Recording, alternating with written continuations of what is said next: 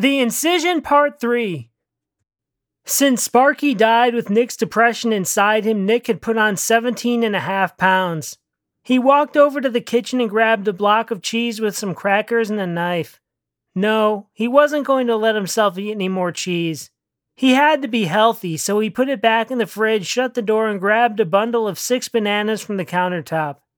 His specialty had always been picking out the one that was both the ripest and the smallest. It was a secret of his that he disliked eating misshapen, firm bananas.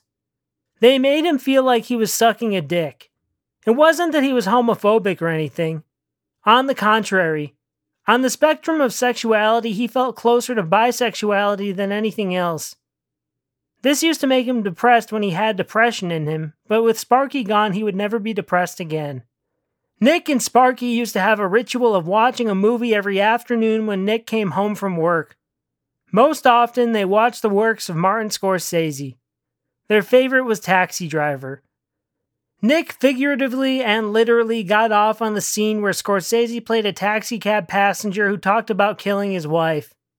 His excitement spread to Sparky, who often responded by hopping on the couch and humping Nick's left foot. This normally drove Nick mad, but he was so enthralled by the director's performance and De Niro's reaction that he didn't give much of a shit. It wasn't like Sparky fully understood what he was doing. It was all in good fun, he told himself. Yes, those were the good days, and Nick didn't even realize it. No one ever told Nick how quiet the inside of an ambulance would be.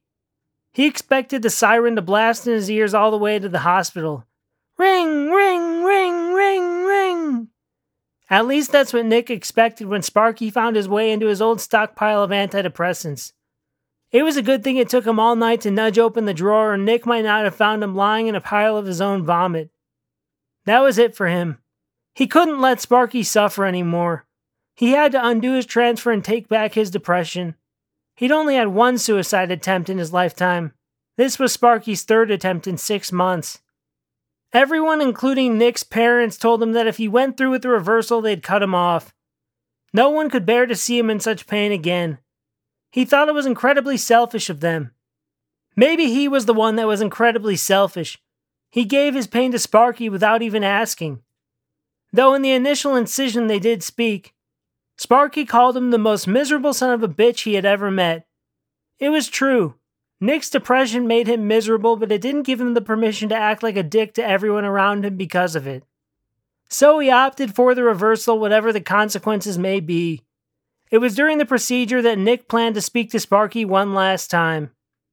Thank you for doing this for me, said Sparky. I hope you enjoyed your year without the burden I carried for you. You see why I was such a miserable son of a bitch now, don't you? asked Nick back.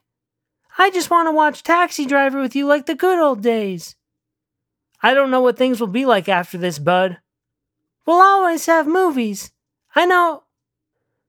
Nick woke up on the operating table to learn that Sparky had died during the incision before the depression could be transferred back.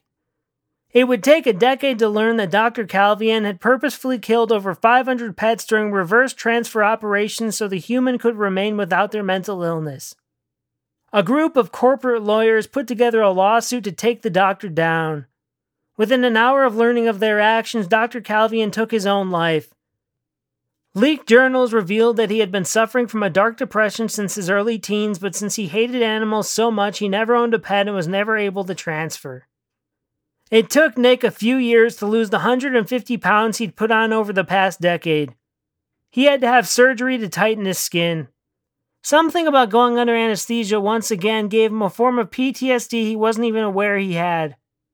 It became clear that he needed to strengthen himself mentally if he was going to go through with the procedure, so he began a regimen of therapy and medication. Months passed and nothing helped. His therapist finally suggested he adopt a shelter dog and give it his PTSD.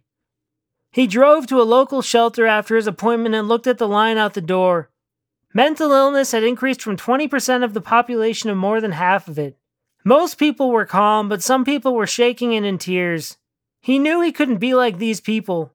He couldn't let those like Dr. Calvian win again. The next day, he agreed to have his excess skin removed, and within two weeks, he was back on the operating table. During the procedure, a familiar voice popped in his head. It took him a while to realize it was Sparky's. I'd tell you what Sparky told him, but when Nick told me about the procedure, he said never to tell a soul. So I won't.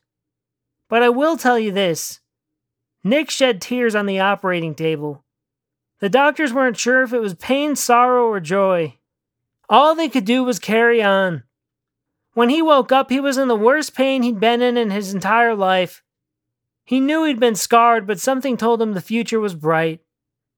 Over the course of the next week, he wrote a long letter to Martin Scorsese thanking him for all the love his films brought to him and Sparky over the years.